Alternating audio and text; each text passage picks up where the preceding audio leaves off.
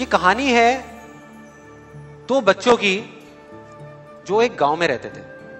उनमें से एक छह साल का था और एक दस साल का। दोनों बहुत अच्छे दोस्त थे, बिल्कुल छोले के जय और वीरू जैसे। दोनों हमेशा साथ साथ रहते साथ साथ खेलते साथ साथ खाते पीते साथ साथ नहाते धोते। नहीं धोते नहीं, ये थोड़ा ज़्यादा हो गया।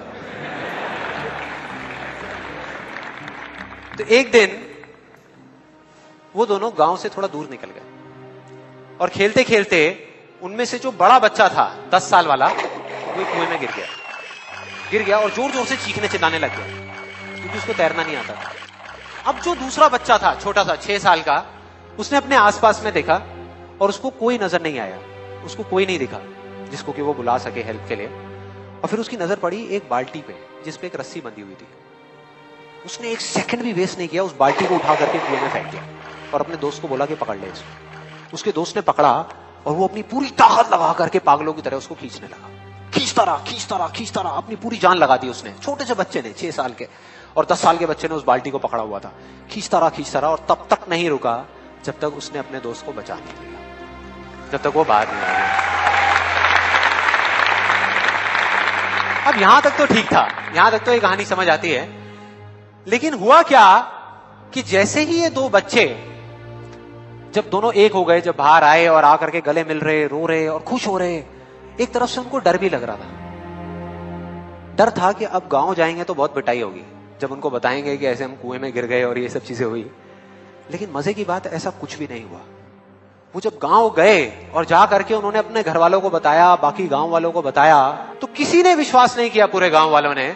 और वो अपनी जगह बिल्कुल ठीक थे, क्योंकि उस बच्चे में इतनी ताकत भी नहीं थी कि वो एक बाल्टी पानी से भरी हुई, वो उठा सके।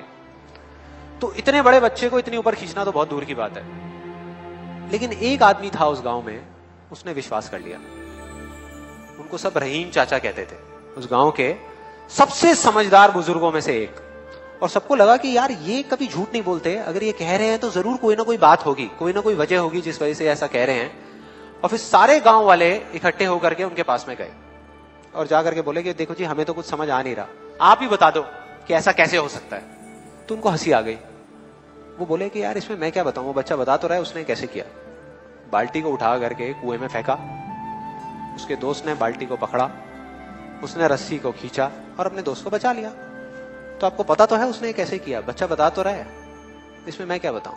तो सारे गाँव वाले उनकी शक्ल देख रहे फिर कुछ देर बाद वो बोले कि सवाल ये नहीं है कि वो छोटा सा बच्चा ये कैसे कर पाया।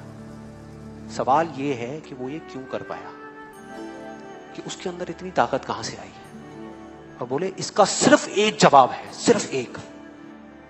कि जिस वक्त उस बच्चे ने ये किया, उस टाइम पे, उस जगह पर दूर दूर तक कोई नहीं था। उस बच्चे को यह बताने वाला कि तू ये नहीं कर सकता।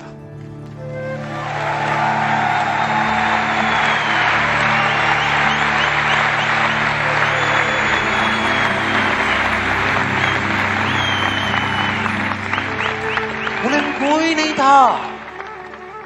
कोई नहीं। यहाँ तक कि वो खुद भी नहीं। वो खुद भी नहीं।